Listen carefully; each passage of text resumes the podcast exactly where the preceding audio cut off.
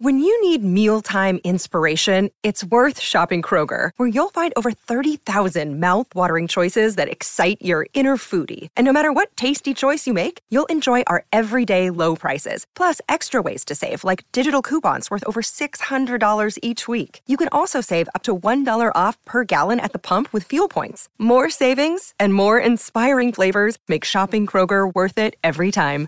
Kroger, fresh for everyone. Fuel restrictions apply.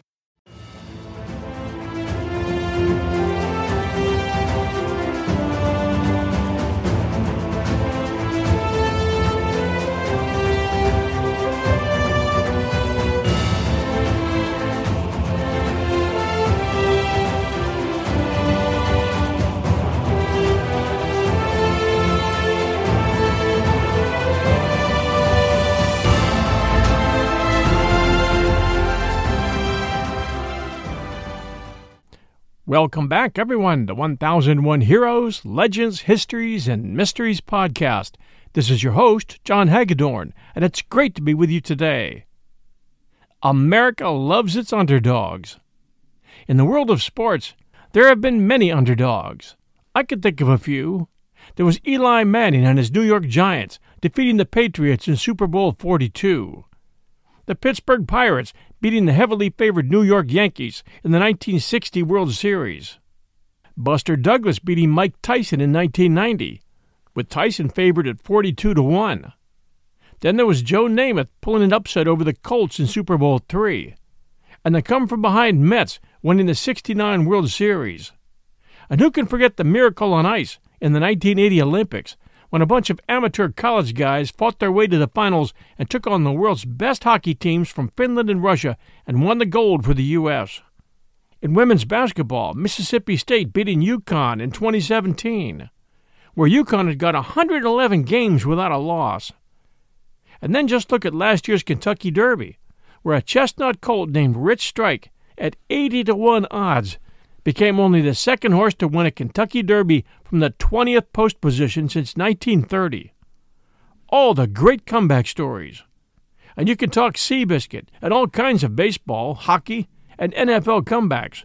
But in my humble opinion, there was never a more incredible underdog story than boxer James J. Braddock beating the Livermore Butcher Boy Max Baer on June 13, 1935. If you have a heart, you can't help but love this story. Today we're heading back in history, along with ringside passes, to what many call the golden age of boxing. A time when the gloves they wore didn't do much to stop the punching power, and the refs were slower at calling the fight over when one of the fighters was in trouble. Newspapers were king back in those days, the 20s and 30s, and so was radio. And between those two, that was most of the news. There was a famous author and sports columnist in New York at that time named Damon Runyon, and it was he who gave the name Cinderella Man to the New Jersey boxer named James J. Braddock. The name somehow fit. One year before he walked into the ring to fight Max Baer for the heavyweight championship of the world, Braddock was working part time on the docks in northern New Jersey, right across the Hudson from New York City, and forced to accept welfare so he could feed his wife and three children. His meteoric rise to the point where he could climb into the same ring with Max Baer had a fairy tale like quality, and so Damon Runyon's nickname stuck. There was nothing fairy tale like about the way James J. Braddock fought, however. He was an extremely hard man to take down and keep down, and he never gave up on himself, his wife, or his kids, which is what drove him. What he went through to make it to Madison Square Garden is a story that will inspire you and hopefully help you to realize that no matter how far down you think you are, there is always a way up if you believe in yourself. And it helps to have a few believers in your corner as well. Braddock had his manager, his wife, and his kids. They hung with him through thick and thin, and it got pretty thin. The James J. Braddock Max Baer fight is considered by many to be the greatest upset in boxing history, and there's an incredible and inspiring story behind it as well. You might have seen the movie Cinderella Man in 2005. That was all about James J. Braddock. The movie was a huge hit, produced by Ron Howard and starring Russell Crowe and Renee Zellweger. I saw the movie, and I had to put it in my top 10 all time favorites. This is first and foremost the rags to riches story of James J. Braddock. I could also call this a tale of two boxers, because that's what you're going to get here. The incredible story of two completely different men, men whose life and fortunes were completely opposite, and who would make history when they finally met and fought. In this story, you'll get the whole story, top to bottom. When the stock market crashed in 1929, a lot of people's lives crashed with it. Just before that crash, James J. Braddock had it all. He was one of the best young fighters in the world and rising fast. He had a wonderful wife named May, money in the bank, and what looked like a promising career in a sport that paid its top celebrities extremely well. At that time, a good fighter like a Jack Dempsey or a Max Baer was making more in a year than Babe Ruth would make in five years. When Max Baer fought Joe Louis, he made $215,000 for one fight, five times that of Lou Gehrig's annual salary. There were 100,000 people packed into Yankee Stadium to watch that fight, while the Yankees were drawing 9,000 fans on their best night. Little boys wanted to be boxers when they grew up. The movie houses' most popular films featured leading actors who either played boxers or actually were boxers. So you can see why they call it the golden age of boxing. Much of boxing's appeal was due to its ethnic and racial rivalries, which the promoters and writers pumped up with vigor. Back then, it wasn't considered racist to be proud of your origins. It was the Irish versus the Jews, the Jews versus the Italians, the blacks versus the Poles, Fighters without clear origin names even changed their names to names like O'Brien or Goldstein to hype the match up, which would fatten the purse and their share of the purse, win or lose. The top position in sports in the 20s and 30s was the heavyweight champion. On September 22, 1927, Gene Tunney made $990,445 for a 30 minute fight against Jack Dempsey. Most people put the golden age of boxing from about 1920 to 1940. Jack Dempsey, who was the heavyweight champ from 1919 to 1926, once said, I was a pretty good fighter, but the writers made me great. This was the golden age for sports writing. Names like Grantland Rice, Red Smith, Shirley Povich, W.C. Hines, and Damon Runyon all deserve a nod.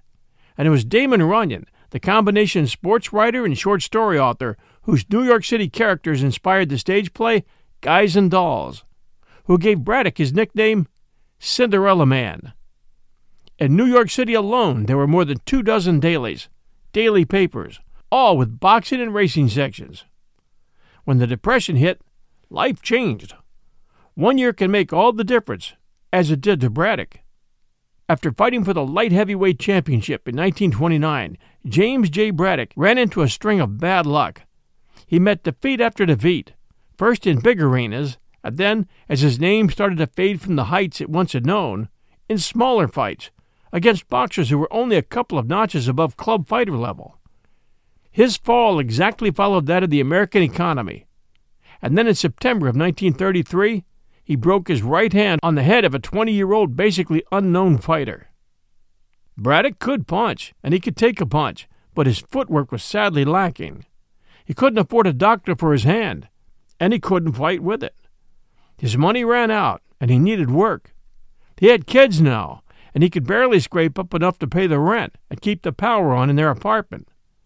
He made plenty of money in the 20s, but the Depression and the economic collapse within it caused many banks to fail, and his was the Bank of the United States, which failed, and all his money disappeared overnight.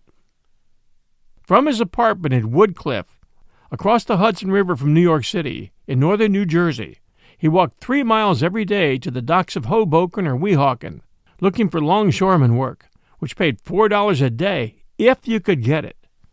He showed up every day for work, and some days there was work, and some days there was none. He wasn't alone on those docks. Men who had been successful stockbrokers, bankers, former business owners, and lawyers were competing against blue collar workers, immigrants fresh off the boat, and longshoremen union workers for work. James Braddock never stopped training. He felt jinxed by everything that had happened to him, but he never got down on himself or on his abilities. He worked out on the job, which required heavy lifting. He worked out in the gym. His right hand by 1934 was coming back. His manager, Joe Gould, had been wiped out as well, or close to it. Gould still kept up appearances. His job was to sell Braddock and get him some fights and he pitched Braddock to every manager in the business. Gould continued long after most promoters had decided Braddock, whose broken right hand didn't stay a secret forever, was washed up. He told them Braddock was only 28. He still had it. And yes, it was Braddock who had broken the great Pete Latzo's jaw in four places. It was Braddock who had knocked out Tuffy Griffiths and turned Jimmy Slattery into hamburger. Gould just didn't have any quit in him, and he never, ever gave up on Jimmy Braddock. In 1934, Braddock got his first break with a fight against John Corn Griffin. Griffin had spent the early years of the Depression employed with the U.S. Army, where he became known as a good fighter. So good, in fact, that he caught the eye of a veteran manager named Charles Harvey. In the spring of 34, Griffin arrived at Pompton Lakes, New Jersey, to join the training camp of boxer Primo Carnera, who was a giant at six foot seven and weighing in at 270 pounds. Carnera was an Italian. He had a huge number of supportive fans. Paul Gallico described him this way in Farewell Sport. He wrote, Primo Carnera was the only giant I've ever seen who was well proportioned throughout his body for his height. His legs were massive, and he was truly thewed like an oak. For you youngsters, by the way, thewed means muscled, we run into that word often in the Tarzan novels we're doing at 1001 Stories for the Road, which, by the way, if you haven't caught yet, you might want to think about. It's a lot of great action.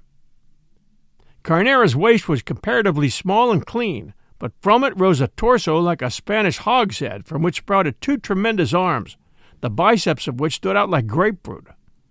His hands were like Virginia hams, and his fingers were ten red sausages. His head was large, and he had a good nose and fine, kind eyes. His skin was brown and glistening, and he invariably smelled like garlic. One of the boxers who was brought into Carnera's training camp to spar with him was Corn Griffin, who went one round with the giant Carnera and promptly piled up Carnera in one corner, beating him savagely with both hands before driving him out, which earned Griffin an undercard, meaning a less promoted fight at Madison Square Garden before the big fight, which was the heavily anticipated Carnera versus Max Baer fight. The plan was to get some washed up fighter in the ring with Corn Griffin so he could, quote, kick his brains out. But no one wanted to be the lamb offered up to Griffin, except one person, James J. Braddock. Braddock's manager, Joe Gould, got Jimmy Johnston, the Madison Square Garden man responsible for securing an opponent for Griffin, to agree to letting Braddock fight him. Johnston's reply to Gould Joe, Corn will kill him. Ask any one of these guys. They've seen Corn in there with Carnera. I don't want Jimmy's blood on my hands. The purse is 250 bucks, and the fight's Thursday night. Gould went to Braddock and said, You got a fight. You win, it pays 250. You got two days to train. Braddock said yes. He was 29 then and fit. Dock work had kept him in shape. He split the $100 advance with Gould and handed the money over to his wife May, who paid the milkman, the utility man, and the landlord for another month. He then went to Stillman's gym for a few hours of workout. Gould met him there. He later admitted he'd never seen a more fit James Braddock. He was firing off left hands with stunning profusion and unexpected force. He was moving right and left and standing on his toes. No more flat footed delivery as in old days.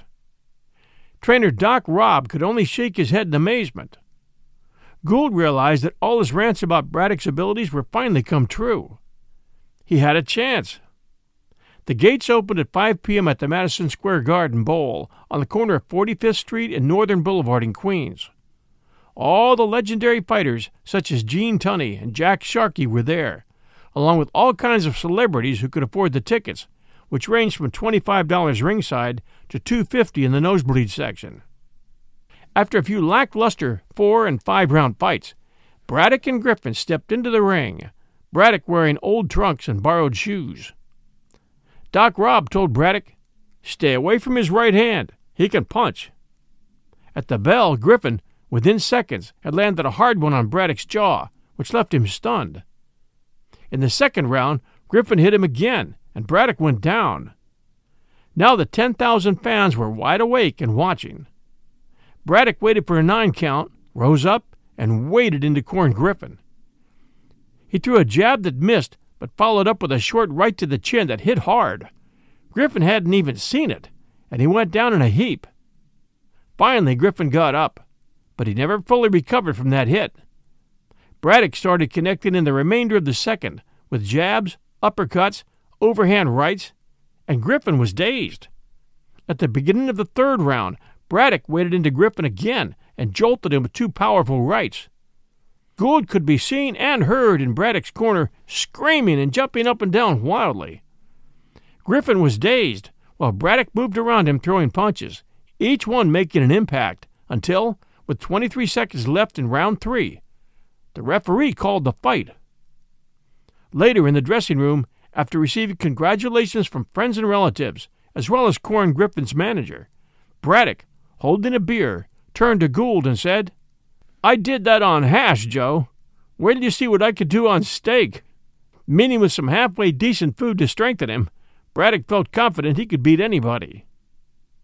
For me and our Jack London listeners who heard the tale, a piece of steak at 1001 Classic Short Stories, and now at 1001 Best of Jack London, that carries extra meaning. We'll return with our story right after these sponsor messages. Save big money when you start your next project today at Menards. Convert your current recess lighting with energy saving LED downlights from Feit Electric. They're bright and install easily in just minutes. They also go from regular lighting to nightlight mode with just a simple flip of a switch. Save big on all Feit lighting products now at Menards. Shop our lighting options today in store and on Menards.com. Save big And now back to our story. James Braddock was born at 511 West 48th Street in New York City. And if you search that, you'll find the words Hell's Kitchen right on top of that address. I checked, and the last name to live there is that of Jose Ortega. And from what I can tell, the rent for a two bedroom in that building is $3,000 a month. When he was a few years old, his father moved them to West New York, which is actually a town across the Hudson River in northern New Jersey actually just a few hundred yards from West 47th. And it was there in West New York where he attended St. Joseph's Parochial School. It was on the playground there that James learned to fight, and of the 30 or so boys in his age group, all of them could fight. That was just the way of life there. He learned how to fight better than most of them. In that atmosphere, fighting skills wasn't the main factor to winning, it was gameness. He learned how to take punches and give back better than he got. West New York was not too far from the docks in North Bergen, New Jersey, where the family made their third move. I doubt if Jose Ortega or anyone who has rented there at 511 West 47th Street, or the apartment in West New York, or Bergen, knows or cares that one of boxing's legends lived there. By the time James was 14, the nuns closed the school doors to him for fighting too often, and he left the family, headed for Chicago for a few years to make it on his own. His brother Joe, three years James's senior, did become a pro boxer, and when James returned to North Bergen and home, he and his brother got in a fight that lasted for hours, with the younger James holding his own. They fought outside, and the fight covered a couple of neighborhoods, and it was bare fisted. The two of them, but especially the younger James, became legends in North Bergen for that fight, which was witnessed by hundreds over a period of hours. It was that fight that convinced James that he could fight and he could take a punch. James got into boxing and rose rapidly through the amateur ranks, then turned pro, and by 1929 he was a top earner as a pro boxer, with money in the bank, a wife, a house, and a family. The Depression hit, and as we mentioned at the top, he lost everything when his bank failed, beginning a run of bad luck for him that left him a broken down has been, and he and his family scratching out a life in the ghetto. His was the hard luck story that everyone knew and talked about, because boxers and baseball players were the heroes of sports in the 1920s, and boxers were the top earners by far. Most followed their rising stars, banking their winnings, so that even when they got beaten or old, they had enough savings to still enjoy the life of celebrities. But Braddock had nothing. All his money was lost when his bank failed. The saddest thing for Braddock was that so many men knew him and recognized him as a has been who was struggling to live. While Braddock was struggling every morning to make the pick at the docks, where they picked maybe a dozen men to work that day while the other 200 went home. Max Baer, the man that Braddock would be facing in the most important fight of his life within a few short years, was on the rise to become the heavyweight champion of the world. At six foot two, with what one writer described as the waist of a bride and shoulders as wide as a door frame, Max Baer was built to box. He wasn't the sharpest knife in the collection, but he instinctively knew how to fight. He was also a clown. He had women, money, and fame. Everything to him was funny. Nearly 20 years after Baer's death, Sports Illustrated writer Ron Fimrite wrote, Above all else, he was a lover, not a fighter. That such a man should have become a heavyweight champion of the world and a principal in some of the ring's bloodiest conflicts, including one, and purportedly two, that brought about the death of an opponent, is one of the most remarkable paradoxes in the history of sport. Max Baer was born in Omaha and later moved to Colorado, where his father, Jacob, worked for Swift, a meatpacking plant. In 1922, when Max was 13, his family moved to Northern California, where his father purchased the Twin Oaks Ranch in Livermore, 45 miles east of San Francisco. Max stayed busy on the ranch, which was where he developed his strength, which would serve him well in the ring. Unlike Braddock, Max didn't grow up throwing punches, until one day when he and a few teenage friends were caught with some beer they had stolen from a local lumberjack. The big man cornered Max and threw a hard punch, hitting Max squarely in the jaw. It was a well thrown shot, but Max barely blinked. Then he returned the punch to the lumberjack's jaw, and the big man fell unconscious to the floor. The crowd in the room stared at Max until someone said, That was a hell of a punch. Max rubbed his knuckles and answered, just lucky, I guess. Max was a huge fan of Jack Dempsey, but he had entertained no dreams of boxing himself until a local man in Livermore offered to back him, and by the time he was 18, he had set up a makeshift gym in his basement, and his backer was looking for amateur fights for him. It didn't take Baer long to discover he had a killer punch, and he was fearless in the ring. The wild man from Livermore started to get a reputation, and by 1929, and his ninth fight, he earned $4,000, a lot of money for those days. And wouldn't you know, it was right at the time that Braddock's bank failed him, and he began his downhill slide. Max Baer was on his way up. As the world entered the Depression, Baer was having the time of his life. Beautiful women, money, a 16 cylinder limo driven by a chauffeur and complete with a footman, and dressed in tweeds riding pants, and boots, Baer made a splash wherever he went. Meanwhile, Braddock was begging for work and finally made to suffer the ignominy of having to go on welfare. In 1930, Baer fought Frankie Campbell and beat him so badly that Campbell died a few hours later. A warrant was issued for manslaughter charges, but neither Campbell's mother nor his wife would sign the charges, Baer having apologized to her as Campbell lay dying and their attitudes being he knew what he was getting into. Most of the fans and people involved placed the blame for Campbell's death on the ref, who should have stopped the fight. He was on the opposite side of the ring when he should have been standing over Campbell. The Hearst newspaper headlines added the name Butcher to Max Baer, and that was how he earned the nickname the Butcher of Livermore. Max Baer, for all his mean reputation, was heartsick over the death of Campbell. His license was suspended for four months. Meanwhile, the Hearst newspaper syndicate launched a campaign against the brutality of boxing and made Max Baer their number one target. For the rest of his life, Max Baer had nightmares about the events of August 25, 1930. Later in his career, he refused to press his advantage over dazed opponents. He would almost always give them a fair chance. although he didn't love fighting, he was too good to quit, and so he kept fighting all the way to the top.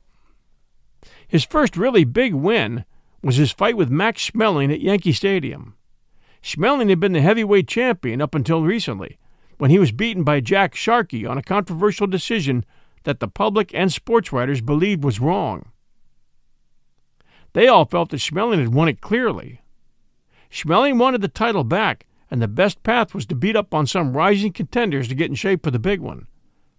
Max Baer was one of those rising contenders. Baer was one quarter Jewish, and Schmeling was a product of Hitler's Germany, so that element was hyped by the press, and Baer helped it along by wearing the Star of David on his trunks. In front of a crowd of 60,000, Baer entered the ring with a fighting attitude and carried the round until Schmeling landed a right that made Baer's head swim. When he went to the corner, he told his acting second, none other than Jack Dempsey, I see three of him. To which Dempsey famously replied, Hit the one in the middle. After the second round, Baer seemed to have lost interest in fighting, but Schmeling couldn't take him down. Finally, in the ninth round, one of his coaches told him, Max, you're losing. Now go out there and end this. To which Baer said, No problem, through his mouthpiece. He was getting fed up with himself as well. He went out and destroyed Schmeling with a devastating right hand to Schmeling's jaw. Schmeling got up at the nine count, but was stumbling, and soon after, Arthur Donovan called the fight. Baer had won a big one against the man that most people believed at the time to be the real heavyweight champ, Max Schmeling. But Max Baer turned that upside down. It was after that that Max Baer went Hollywood. The Star of David didn't hurt his getting noticed there. Louis B. Mayer had met him before, and now signed him to two movies.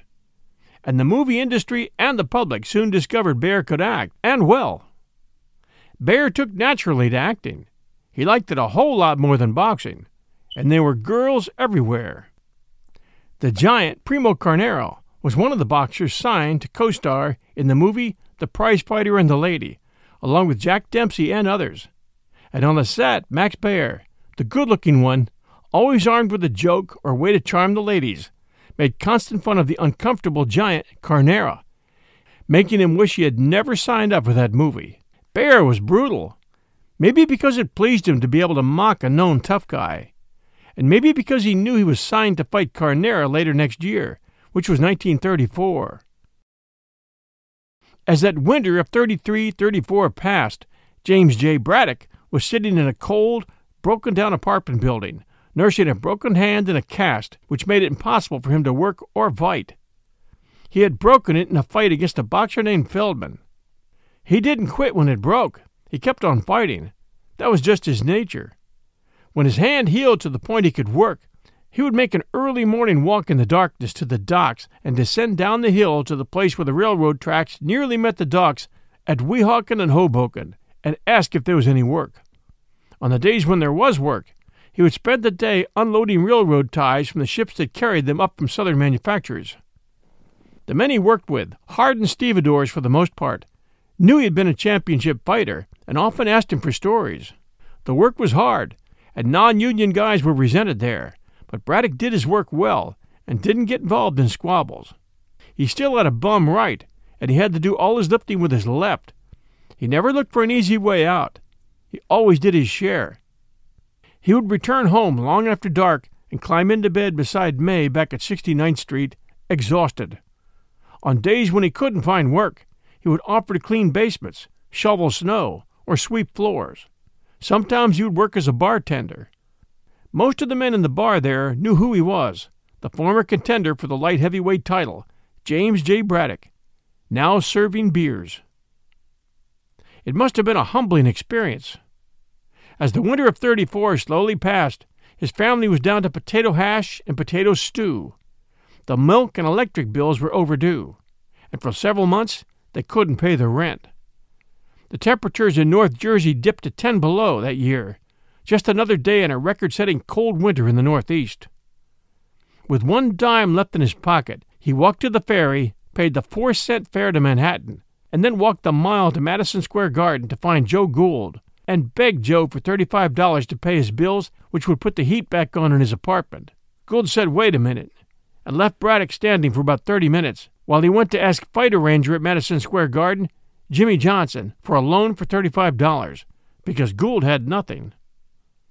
A few days later, Braddock was out of money again and had to take what for him was the path of shame. He went to the county office and applied for welfare, which would provide him with $24 a month. Another contrast to the lives of Braddock and Max Baer at that time. Max Baer had set up a training camp in Asbury, New Jersey, in preparation for his upcoming fight with the giant Primo Carnera. Carnera was five inches taller and 50 pounds heavier than Baer, and Baer had spent most of his training camp time jockeying for the attention of the press and partying. He even invited the press to a one round wrestling match with his younger brother Buddy, who weighed 244 pounds. At one point, Baer picked Buddy up, seemingly without effort, swung him over his head, and spun him around, and then put him down carefully, without even breathing hard. Baer was seen to go easy on his sparring partners, drawing criticism from the sports writers who said he was losing his viciousness, prompting Baer's response Listen, I'm not a gym fighter. I don't want to hurt my sparring partners. I'll do my fighting in the ring when I beat Carnera, who, by the way, is now the heavyweight champion. On the night before the fight, Baer had come to his senses, staying at the Park Central, and obeyed his manager's curfew, spending a quiet evening in his room with friends and family. The fight started at the Madison Square Garden Bowl with Baer stalking Carnera, looking for an opportunity before landing a hard, unexpected punch to Carnera's stomach and following up with a vicious right to Carnera's jaw, dropping the giant as the crowd went wild. Carnera, angered, leaped to his feet without waiting the few seconds to gather himself, and Baer, knowing he had hurt him, began chasing Carnera from corner to corner. Baer knocked down Carnera three times in the first round, twice in the second, and another in the third. Meanwhile, Baer kidded with his pals in the corner and mugged for the crowd. Carnera charged once at him like a bull, and Baer waved him aside like a matador, making Carnera look like a fool. Baer then took it easy on him for a few rounds. At one point, Baer's friend Harry Smith in the crowd suffered a heart attack, and as medics were carrying him out, Baer shouted, Don't worry about me. Take care of Harry. Carnera actually won the fourth, seventh, eighth, and ninth rounds, but only because Baer was waiting for an opening. He found that opening in the tenth knocking down Carnera three times. Carnera was tough, but finally Baer knocked him down one too many times, and referee Arthur Donovan stopped the fight. Baer had won the World Heavyweight Championship. As we mentioned earlier on, in 1934, Braddock finally got a fight, this one against Corn Griffin, which he won with a knockout. Braddock's right hand had healed. His left hand, strengthened by months of one handed work at the docks, was just as powerful as his right. But even with a knockout against Corn Griffin, Braddock only received indifference from the press. His share of the purse was just $125, and that disappeared as soon as he received it. Although his manager and loyal friend Joe Gould was trying to get him fights, they weren't coming.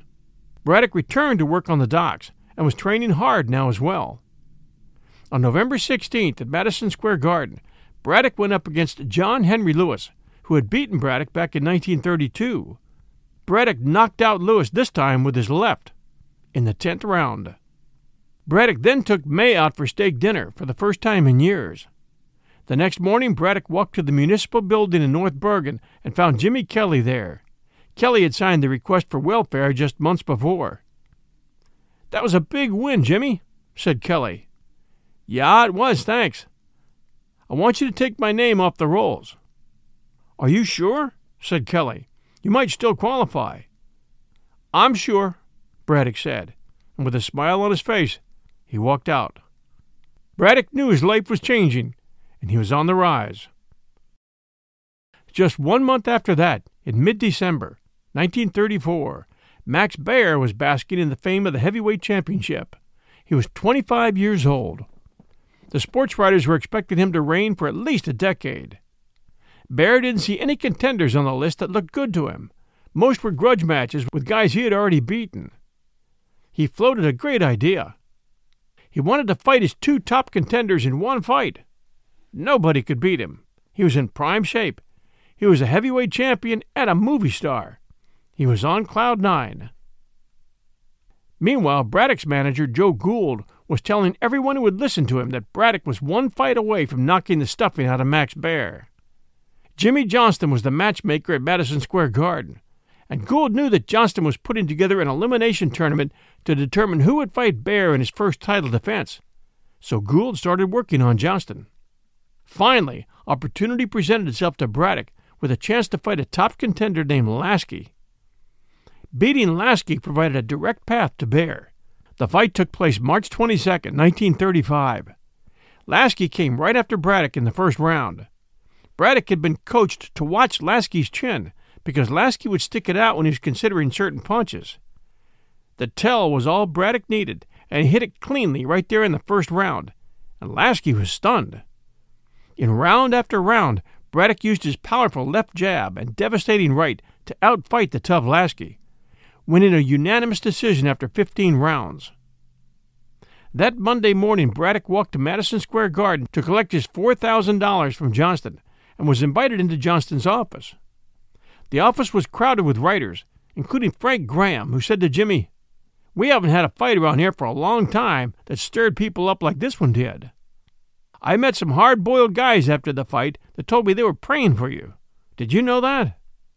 Braddock smiled and answered, The priest over in my parish told me that after Mass on Saturday morning, he met a lady coming out of the church, and she said to him, I was listening to Jimmy Braddock's fight on the radio last night, and all the time I was listening to it and praying. And the priest said, Now, what do you think I was doing? Later, Braddock cashed a check and went back to North Bergen, entered the municipal building, found his pal Jimmy Kelly, and handed him an envelope. This is for you, he said. What do you got there? said Kelly. Just what I owe you, said Braddock. What do you mean? You don't owe me anything, said Kelly, opening the envelope, in which was $300. That's the relief money. I'm paying it back, said Jimmy. Jimmy, you know that's not necessary. It is to me, Braddock said. But Kelly wouldn't take the money. Keep it, he said. You can pay it when you win the title. Braddock wrote out an IOU, payable July 1st. On March 26th, the State Athletic Commission named Braddock the mandatory challenger for Max Baer's heavyweight title. The fight was set for June 13th, 1935, and Braddock headed for training camp at a remote location in the Catskills north of New York City, while Baer turned Asbury Park into a carnival setting, the same as he had done just a few years before. We'll return right after this sponsor message. And now back to our story. Baer's training camp in Asbury Park was very similar to the one he'd had a year previous, except for one noticeable difference. Well, maybe two. First and most notable was the absence of Mike Cantwell, Baer's longtime trainer, who had split recently from Baer because of differences over Baer's antics and laziness when it came to proper training. Cantwell was so angry with Baer that he joined Braddock's camp, giving Braddock valuable information as to Baer's weaknesses the foremost of which was Baer's midsection. Braddock's punching power, being what it was, said Cantwell, could do serious damage to Baer's midsection. The second noticeable difference was Baer's quietly setting up a defense in case he lost, which was an odd thing for a huge favorite to do. There was some self doubt creeping in, apparently. Who knows? Maybe it was that he figured he would beat up Braddock so badly that he might kill him and knowing Braddock had a wife and kids, Baer would leave them fatherless. So, he might have thought, he might back off just a little to give Braddock a fighting chance. And that backing off, good as it was for his conscience, might cost him the crown. He was getting tired of fighting anyway, and wanted to pursue the celebrity's life without getting beaten up twice a year by hungry contenders. Only a theory. But who knows? Having caused one known death in the ring and a second suspected death, the guilt factor was always there with Baer. But while sharing theories, I don't want to take away from how Baer or Braddock fought the fight. As you will soon see, the killer instinct was alive in both of them on June 13th. Would you like to have been a sparring partner with James Braddock in those last few weeks? His manager Gould ordered a very tough training regime and put together a murderer's row of sparring partners. There was Paul Pros, a 210 pound German, Norman Barnett, who had been a fullback at the University of Maryland, Jack McCarthy, a rugged former sparring partner of Jack Sharkey's, and the lightning quick Don Petrin, who had lost his job sparring with Max Schmeling when he made the champion look bad. Gould ordered them to give it everything they had and changed them out at three minute intervals. When Braddock wasn't sparring, he was running, jumping rope, and shadowboxing. Jack Dempsey, and by the way, we did a story on Jack Dempsey you can find at 1001 Heroes by searching his name. Visited the training camp and left saying Baer better not take him lightly. He said, He's training for 40 rounds. Mae was with Braddock through the entire training, and at night, Mae, James, Joe Gould, trainer Robb, and the hotel proprietors and owner would join in games of hearts, Braddock's favorite game. As the sports writers increased coverage in the days before the fight, it was becoming obvious that Braddock was the home favorite. The news of his having to take welfare had already run its course months ago, and although it was embarrassing to Braddock, the fact that he had offered to pay the county back and that his was a rags to riches story endeared him to most of the populace. Besides, Baer was a rich West Coast guy, not a heavy favorite in the Northeast. On the evening of June 13th, 1935, 30,000 fans and 1,000 policemen crowded into the Madison Square Garden Bowl. Although millions of people were listening to the radio coverage, few of Braddock's fans really believed he had a chance against Baer. There was no dome on the bowl, as domes strong enough to cover sports venues weren't in existence then, and people were lined up on the rooftops surrounding the event overlooking the bowl. The fight was scheduled to start at 10 o'clock p.m., and Braddock, showing no signs of nervousness, took a nap a few hours before. Out in the arena, Gould was laying down all the money he could beg or borrow on Braddock at 8 to 1 odds against. Gould managed to scrape together $25,000. Jimmy's father, Joseph Sr., was there, and that was the first of his son's fights he would ever witness. All of Jimmy's brothers were there, too. Mae didn't have the will to watch it. She was with her three kids at her mother's home in Guttenberg, surrounded by reporters who couldn't get assigned to the fight. When Braddock woke from his nap, Robb wrapped his hands and laced up his gloves with fight officers watching. The writers at ringside were joking and laying bets. All the big writers were there Damon Runyon, who was soon to give Braddock the Cinderella Man moniker, Rice, Parker, Graham, Dawsden, Shabazian, and others. They were about to watch the longest long shot in heavyweight championship history.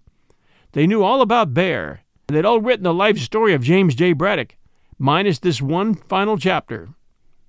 Just after 10 p.m., Baer, Braddock, and all their seconds gathered in the center of the ring to listen to referee Johnny McAvoy's instructions. Baer and Braddock were both sweating under their robes and hoods. They had warmed up just before entering the ring. Baer was grinning, while a sneer was visible at the corner of Braddock's mouth as their eyes met. They touched gloves, then turned around and walked back to their corners.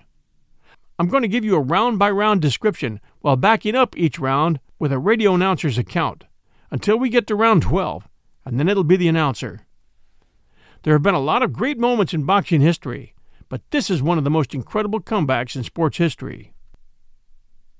The bell to bring in round one rang, and Braddock headed straight for Max Baer, hitting him with a powerful left to the jaw and then a right to the body. Baer grinned, then aimed an uppercut at Braddock's chin and missed. Baer then landed a left on Braddock's ribs, which Braddock answered with a powerful right to Baer's jaw. Braddock's punches surprised Baer. They were crisper and sharper than Baer's, and Baer realized for the first time that he might be in trouble. This throws aside the theory that Baer might go soft on Braddock, because Baer knew he was fighting for his life from round one. Round one went to Baer. The main bout 15 rounds for the heavyweight championship of the world.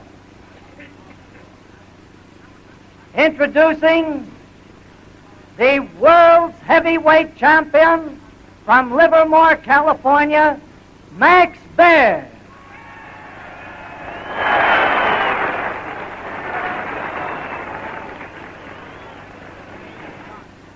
His opponent, the man who in the last year made the greatest comeback in ring history, James J. Braddock of Jersey City.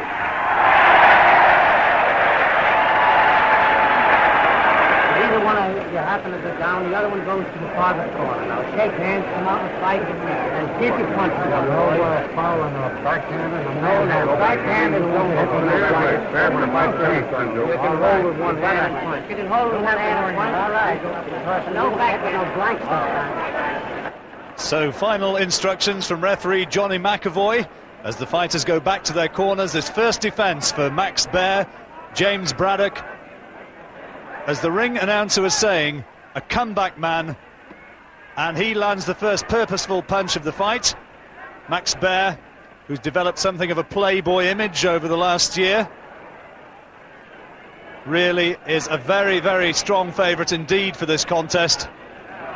The feeling is that the champion has the power, and he certainly has the poise. Maybe, though, he's just underestimated this man, James Braddock. And a big crowd turned out at the Long Island Bowl.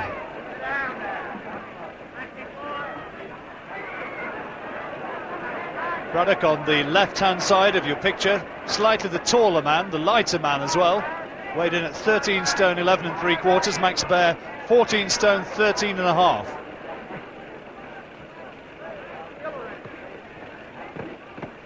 Oh, good right hand from Braddock. Well, Baer poses, postures as much as to say it didn't hurt, but that was a good, solid, clubbing right hand from the challenger. Braddock, incidentally, with a slight height and reach advantage.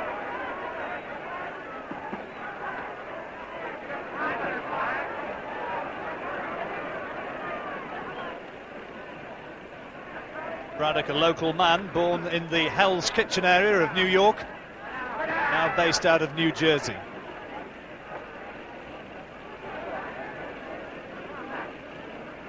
Quite opening to the fight, and it has to be said that Baer hasn't done too much so far. Feints to throw the left to the head and follows up with a left hook to the body, and in the end comes off the worse for it. Braddock just patiently going about his work. And the end of an opening round, few boos amid the cheers, and for my money, Braddock does enough to win it. In round two, Braddock again struck first with a long left to Baer's head. Again, Baer smiled, his way of signaling that Baer's punches didn't hurt, and he returned that with a hard body shot, thinking it would move Braddock back, but instead, Braddock landed three straight rights to Baer's head. At this level, you might have the speed to get in two rights, but three? Baer was throwing punches like lightning. Now Baer had to try to stay away from Braddock's right hand. He pretended to charge at Braddock, but Braddock didn't give an inch. Baer landed a cruel right hook on Braddock's jaw, one that would have floored most fighters. Braddock would later say that the shock of that punch went all the way down to the big toe of his right foot, and if there'd been a thousand watt bulb connected to that toe, it would have lit up. But before Baer could follow up, round two had ended. Another round for Braddock. Round two, of course, scheduled to go 15 rounds, the championship distance. Max Baer with the Star of David on the far side of the ring, the left side of your picture now. In his 48th professional fight, 40 wins as against 7 defeats. Good solid shot again from Braddock. No respecter of reputation. Body shots from Baer, who incidentally said uh, when they made they just signed the poor guy's death warrant. Well, no sign of that so far as Braddock again comes on strong.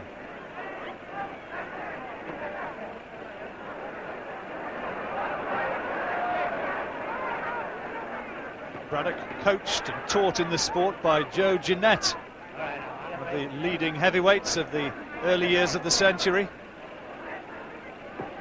Professional for around about 10 years. And you can see he's a well-schooled fighter. Originally a light heavyweight, stepped up and uh, had a couple of bad defeats at the beginning of the 1930s. Looked as though he was uh, going absolutely nowhere. But three good wins in the last year, and you can see him once again, the confidence as he's putting together his punch as well in this second round. There's a lethargic look to Baer's work at this stage. Obviously feels he has the knockout punch. Contemptuously hitches up his shorts at the end of the second, but it's another round to Braddock.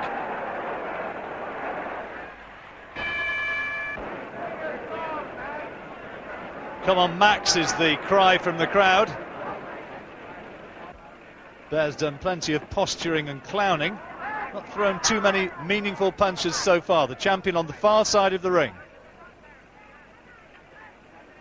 Max Baer, born in Nebraska, but brought up in Livermore, California. Stalking Braddock, looking to unleash those bombs. And Braddock at the moment, the only man doing any meaningful scoring. They're very much the self-styled glamour boy. Been performing in nightclub reviews over the last year.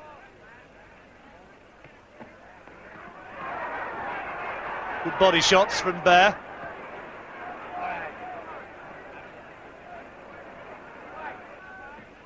Again, that jab, a scoring shot from Braddock. Neither fighter troubled by the power of the opponent so far.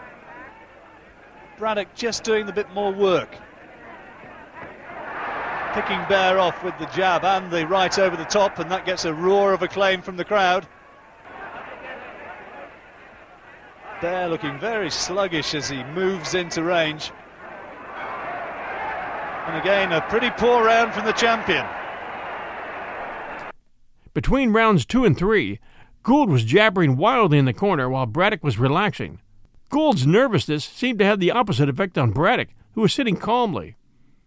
Baer's corner was tense. His trainer Hoffman said, Max, listen to me. This is no joke. You've got to start fighting.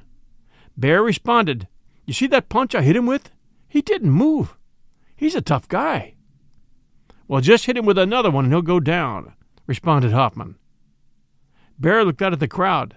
Is that Myrna Loy? Knock it off, Max, said Hoffman. At the beginning of round three, Braddock piled two lefts into Baer's face to start the round. Despite what Braddock had shown against Lewis and Lasky, and Baer had listened to those fights and seen the footage, Baer was seemingly newly impressed with Braddock's left hand. The third round of a heavyweight match for the title is a little late to realize your opponent's hitting power, but that pretty well defines Max Baer at that moment.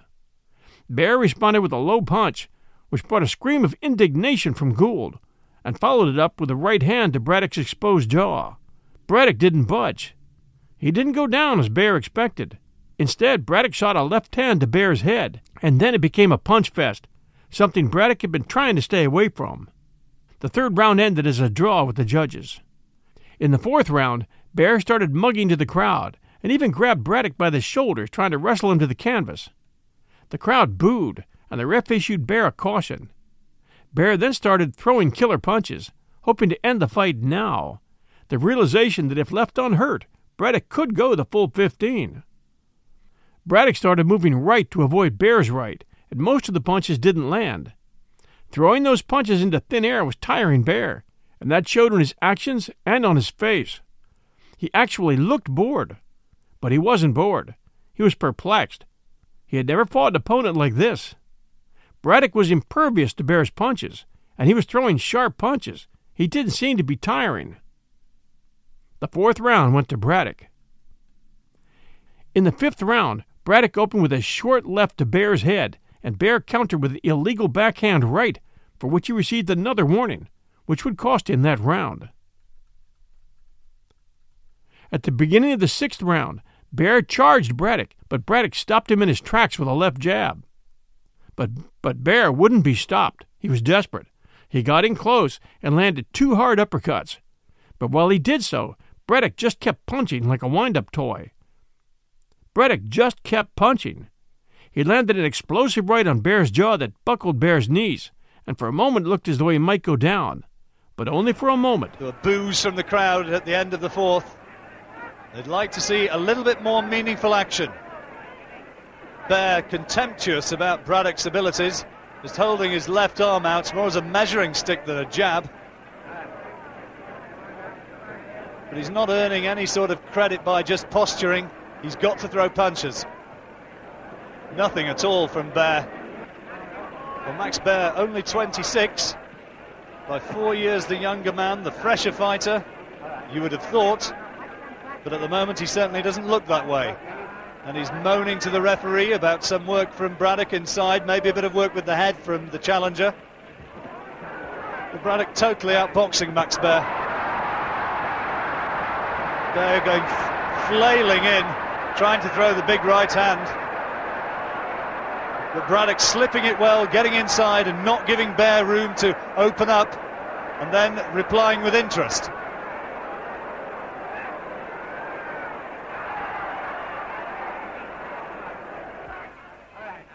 Braddock certainly lightly regarded by the Baer camp. Max Baer had a hand injury in training. Boos again at the end of the fifth round.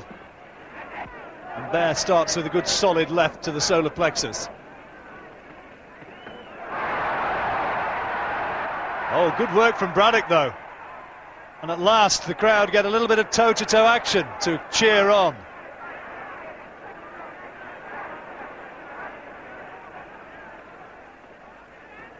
Max Baer, the champion, must surely know now that he's behind on the card.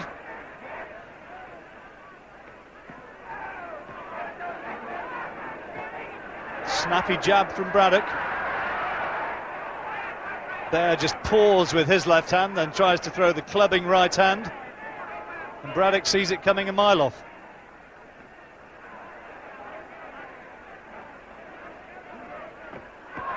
Good body shot from Braddock.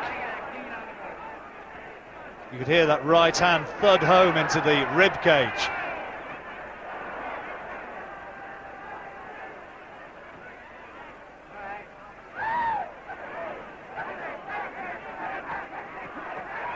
Good right hand again. They're not stunned by it. Taunting Braddock as he comes forward, but another round, I think, to the challenger. Hoots of derision again at the end of the sixth, now into the seventh.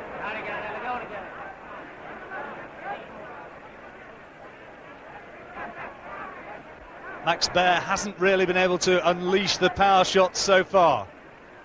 The punches which put down the feared Primo Carnera.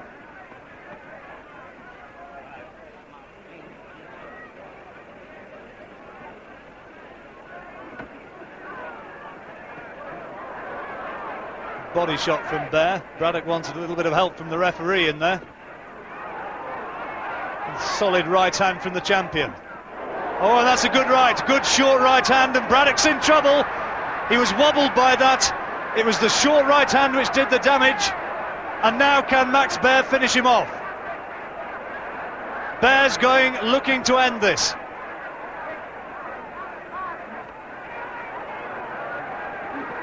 Braddock trying to buy time, trying to get in close. And has Max Baer missed his opportunity? James Braddock still looking a bit unsteady, but a good right hand from the challenger.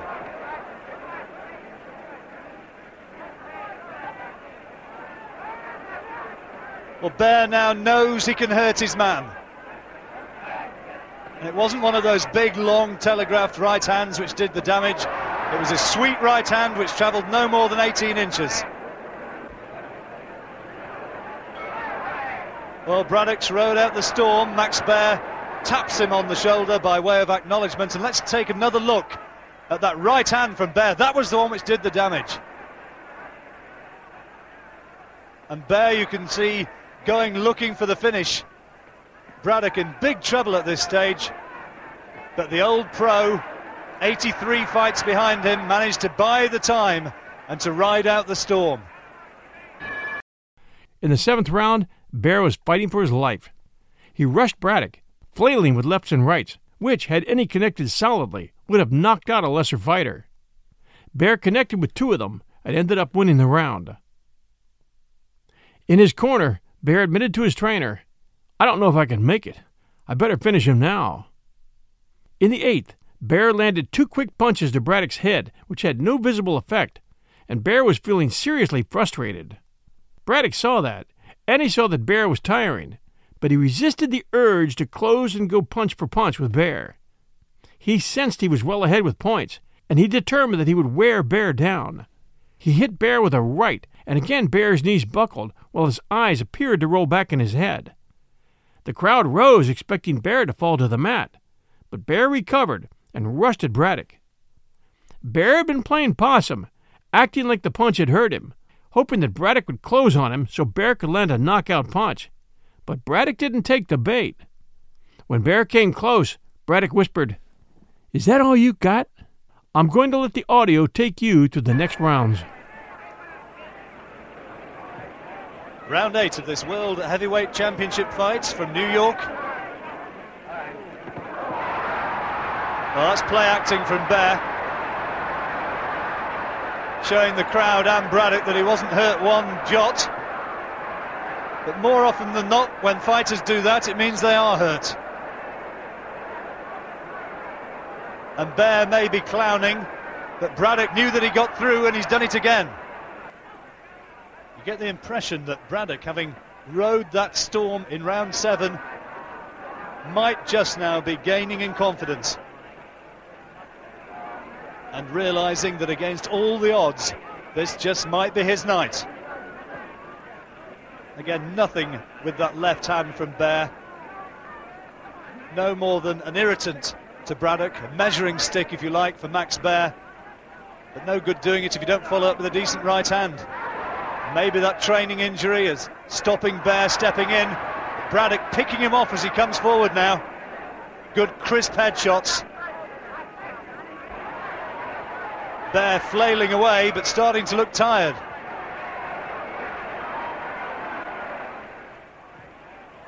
Eighth round. And there was the right hand from Braddock. there clowning, suggesting he wasn't hurt at all. Well, it might amuse some people, but I'm sure that James Braddock doesn't mind one bit. Into the ninth. Baer trying to draw Braddock in so he can land that big right hand. Although we've not seen too much evidence of the Baer knockout punch for the last couple of rounds or so. Maybe that big effort in the seventh, maybe a little bit of damage. You can hear Baer's corner urging him forward. Come on, Max. But no real sign of World Championship form from the champion so far.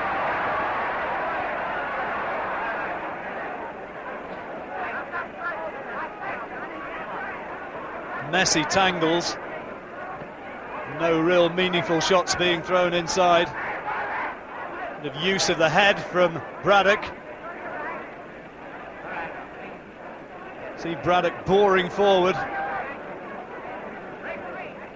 And it's starting to get a little bit rough in close. Braddock staying right in Baer's face, not giving him any opportunity to launch the big right hook. Again, just picking the champion off, then working away inside. Bell goes to end the round.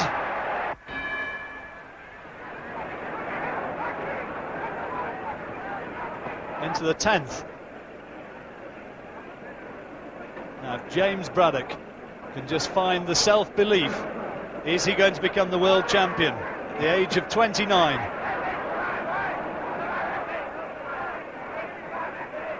The Cinderella Man, a real rags to riches story.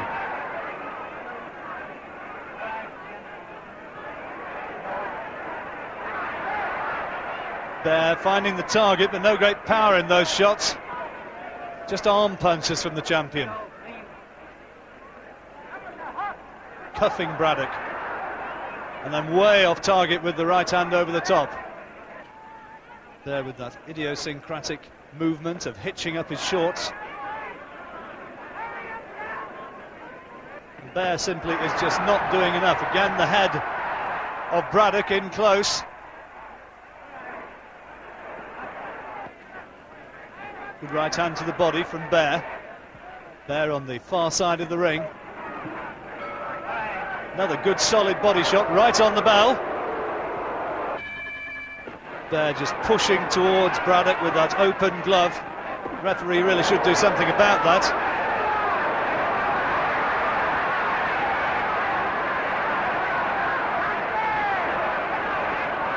Last, the action starts to warm up. Baer maybe has been told by his corner, look, Max, you've really got to do something about this. And there's a greater purpose now to the champion's work.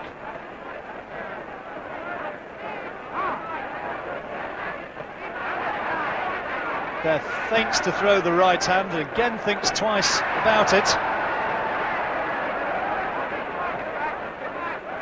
To the belief that maybe he's carrying an injury. Left hook from Braddock. Braddock goes boring in with the head. Smart right over the top from the challenger, and again the clash of heads. There's talking to Braddock in there. Bell goes to end a closer round, and Baer maybe did enough to take that one.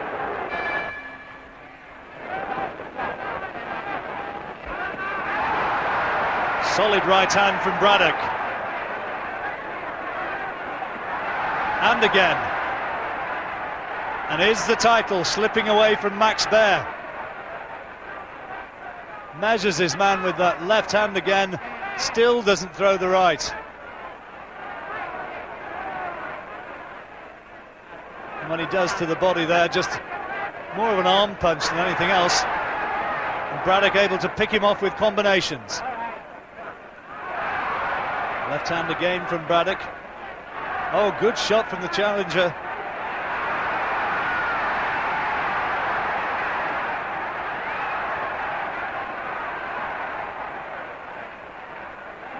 More of an air of desperation about uh, the work of Max Baer.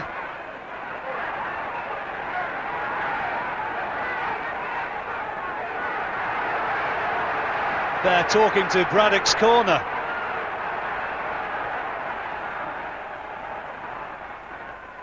But it's not enough, and Braddock, like a man inspired. Big shots right on the bell. See again, there's plenty of bumping and boring with heads. Left hand from Braddock. Baer coming back, trying to plant that right hand. Only a glancing blow, and Braddock comes back, replying with interest. Two or three solid shots to the head. Good body shot from Baer. Fierce exchange there. Baer again and again hammering away at the body. But Braddock is fighting like a man inspired. Round 13. Baer must know now he needs three big rounds. But it's Braddock who again is forcing the pace. Baer, the heavier man, more well muscled man, but he's not been able to make his power tell so far. Cries of come on, Jimmy boy now, urging on Braddock. Scoring shots again from Braddock. Left right combination. They're still doing plenty of posing in there and unable to sustain the action for three minute bursts. Really makes you wonder about his preparations for this contest. Braddock not doing anything too spectacular, but just doing enough. So two rounds to go. And Max Baer now surely needs to find a knockout to turn this round ponderous, lethargic performance from the champion in his first defence. Solid right hand from Baer. And again.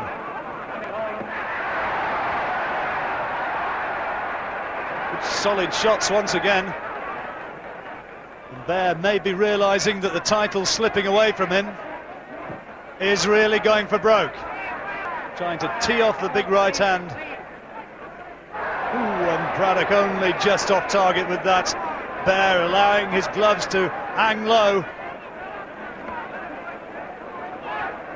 Some of the crowd away back thought that Baer was in trouble, but it was only a glancing blow. And Braddock content now to get inside and just try and mess the champion around.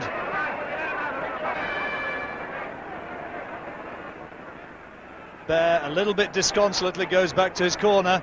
See again some of the action from that 14th round. Good right uppercut from Baer. There was the right hand over the top. Not a clean connection from Braddock. And no suggestion that Baer was in trouble. When Baer tries to fight back, Braddock's in close, tying him up. So the 15th and final round. Braddock tying Baer up inside. The head coming in as well. Referee keeping a close look at it. And Baer complaining to the referee, and the referee says, Never mind that, get in there. Johnny McAvoy, an experienced man between the ropes, won't take any of Max Baer's nonsense. A lot of head work again, though, from Braddock. Baer's got to find the big shot. Braddock knows it, and that's why he's in close. Trying to prevent the champion getting any sort of leverage on his danger punches. And Braddock just may be closing in on the title. Baer throwing the more punches, but there's a flailing desperation about it. Can Max Baer find the big shot? Oh, that's a good solid right hand. And another one. Oh, and he's staggered. Braddock is caught by two good lefts and a right cross. The first time since the seventh round. James Braddock's legs momentarily stiffened, but is it too late?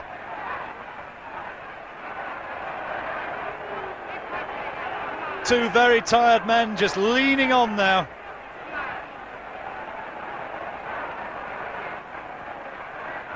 Oh, good right hand from Braddock. Baer takes it well. And Braddock maybe, as the two embrace, maybe he's pulled off one of the great comeback stories of all time. Max Baer makes his way back to his corner disconsolately, and certainly the Braddock corner think that their man is the new champion of the world. Shortly we'll hear the deliberations of the judges from our Master of Ceremonies tonight. And here now comes the verdict. The winner and new heavyweight champion. So the celebrations begin. Braddock's won it. Max Baer failing in his first defence. And James J. Braddock from New Jersey, aged 29 in his 84th professional fight, is champion of the world. The fight was over. The long shot, James J. Braddock, had won a decision by a large margin. In Guttenberg, Mae Braddock cried and hugged her mother when she heard when she heard Frazier announce the winner. But she decided it would be best not to wake the children. After all, it was eleven o'clock, past their bedtime. Braddock later said that he had a tougher time getting back to the locker room than he had during the fight, with people pulling his hair and grabbing his elbows, all trying to get a piece of him. The writers were mostly all back there, and they were waiting for Braddock to speak first, as soon as he finished hugging Gould. Braddock's father and brothers were there as well. I'm glad I won, Braddock said, because it will please the wife and kids. I've got the prettiest kids in the world, and tonight I can go home to them and say, Your daddy is a champ. Then sports writer Graham asked him what it felt like to be the champ. Braddock took it literally and answered, My left arm's sore. That's from warding off blows. Baer's a pretty good fighter. He threw plenty of hard punches at me. But from the seventh round, I knew it was mine. I knew I could take him. I had taken a couple of his hard rights to the head, but they didn't hurt me any. He seemed to be getting desperate in the last few rounds. I guess he thought he could nail me. Baer claims he broke his hand in the fifth, one reporter said. This time it was Gould who spoke up. Yeah, that's too bad. Honestly, I'm sorry for him. It wasn't unusual in the fight business, and it still isn't today, that something was either broken or pulled, and that's what caused them to lose. All night long, telegrams poured in from all the boxing greats, from all his supporters, even one from Corn Griffin, saying he was looking forward to another chance to fight Braddock. The next morning, there were a dozen dailies, all giving their take on the outcome of the fight. Dan Parker's column read The crowd was overwhelmingly with Braddock. Here was the ideal hero an underdog, a modest, likable fellow, a good family man with a wife and three children, a victim of the Depression whose fortune had sunk so low that he had to go on county relief, but whose pride was such that when he got back on his feet, he repaid the county every cent he had received in his lean days. a man whom fortune seemed to have passed by in the ring several years ago, but who realized the dream all of us cherish that of getting out of the rut. No wonder almost everyone was pulling for Jimmy to win, though they might have been betting the other way. The next day, Braddock and Gould took a taxi to Jack Dempsey's restaurant, where Johnston handed Braddock a check for $31,244.13, a fortune in those days. After lunch, Braddock took the ferry back to New Jersey. The children were still with Mae at their grandmother's home in Guttenberg, where he stopped first, bearing an unusual present for the children a turtle. Writers were there to greet him. Joe Nichols asked him, Why a turtle? Well, Braddock said, when I left the house to fight Baer, the kids asked me where I was going, and I said, to get the title. They thought I said to get the turtle. So now I've got to pay up. Braddock slept for a few hours at Grandma's house, then headed for North Bergen, and everywhere along the route he was mobbed by well wishers. Braddock fell to the gloves of Joe Louis in Comiskey Park nearly two years later, and then retired from boxing. He had purchased a comfortable house in North Bergen where he and Mae lived until his death in 1974, which came in his sleep. In the New York Times, Red Smith wrote, If death came easily, it was the only thing in his life that did. Mae Braddock passed in 1985 at the age of 79 and was buried along with James in Mount Carmel Cemetery in Tenafly, New Jersey. Joe Gould joined the Army and was sentenced to three years of hard labor for conspiracy to accept bribes. He died from leukemia on April 21, 1950. James and Mae had three children James Jr. and Rose Marie. Braddock enlisted in the U.S. Army in 1942 and became a first lieutenant. He served in the Pacific Theater on the island of Saipan, where he trained enlisted men in hand to hand combat. Upon his return, he worked as a marine equipment surplus supplier and helped construct the Verrazano Bridge into the early 1960s. The popular film Cinderella Man, directed by Ronnie Howard and starring Russell Crowe and Renee Zellweger, was released in 2005. It was the second collaboration for Howard and Crowe following 2001's A Beautiful Mind. Cinderella Man received generally positive reviews and grossed 108 million against a budget of 88 million. It received three Academy Award nominations, including Best Supporting Actor for Paul Giamatti, who played Braddock's manager Joe Gould. Russell Crowe won a Golden Globe for Best Actor in that film. The film was shot in Toronto, with several areas redressed to appear as New York City in the 1930s. Cinderella Man is a great underdog story, and I highly recommend the movie and the book by Jeremy Schaap, both of which are outstanding. I hope you enjoyed today's presentation of Cinderella Man. If you did, please stop for a moment and send us a kind review for 1001 Heroes, Legends, Histories, and Mysteries podcast. Until next week, everyone, stay safe, and we'll be back soon.